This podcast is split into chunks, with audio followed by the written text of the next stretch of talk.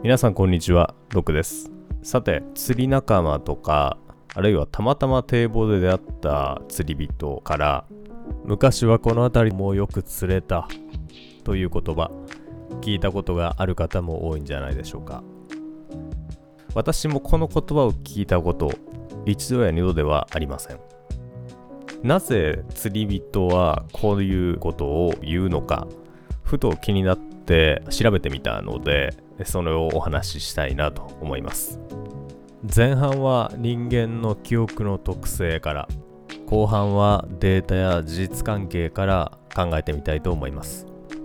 調べてみるとそもそも人間というのは釣りに限らず昔の出来事というのを美化して記憶する傾向にあるようです。これは選択的記憶という言葉で言われることが多いみたいなんですけれども人間はポジティブなことをより鮮明に覚えている傾向があって時間が経つにつれてネガティブな詳細については一足早く忘れやすくなるということのようです。これは過去の出来事を理想化する傾向につながっていくというふうに言われています。さらに人に例えば過去の物語を語る時というのは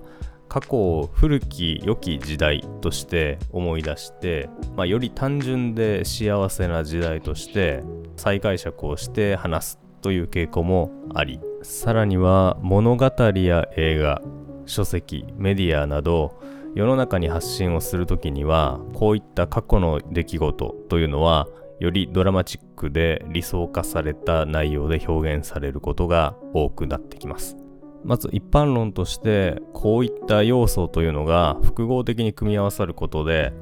我々は過去の出来事を現実よりも美しく思い出すことが結構あるということみたいですね。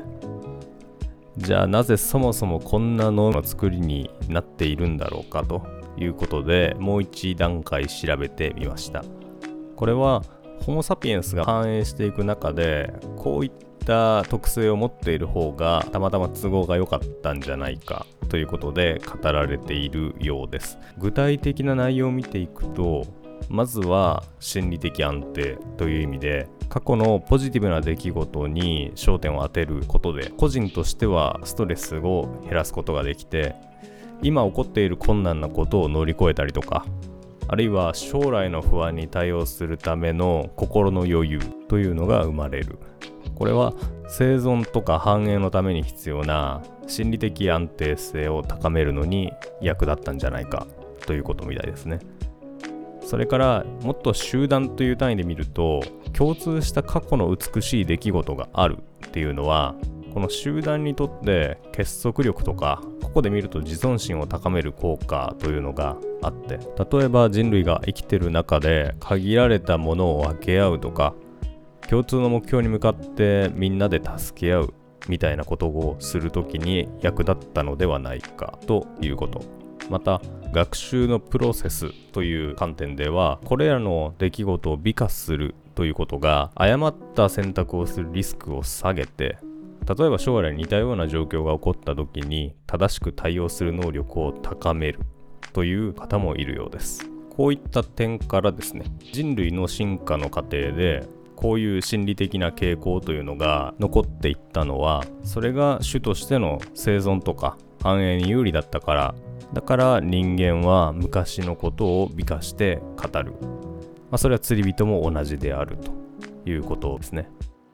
ここまでが人間の記憶の特性という面からの考察ですがここからは少しだけですが公開されているデータや釣り場を取り巻く環境という事実関係から考えてみたいと思います。なんとなく魚が取れなくなっているという声をよく聞くぞという方も多いかもしれませんが国が毎年発表している水産白書によると魚の資源量に対して漁獲量が多い、まあ、過剰に取ってしまっているものともうすでに資源が少なくなってしまっている魚種というのを合わせるとこういったものが全体の7割近くに上るというデータが出ています。ただこれは全ての魚種を対象としているわけではなく資源評価の対象にしている魚種。とはいえマイワシカタクチイワシマダイヒラメマサバブリサワラなどのまあこれ全部言ったわけではないですけれどもこういった釣り人にも馴染み深い魚がですね名を連ねていますので一定の物差しにはなるんじゃないかなと思います。また前提として、まあ、この資料は、まあ、いくつかの数値的な過程を置いているものなので過程を置いた中での一つの見解ということになりますが仮にこのデータが正しいとすると今すでに少なくなってしまっている魚種と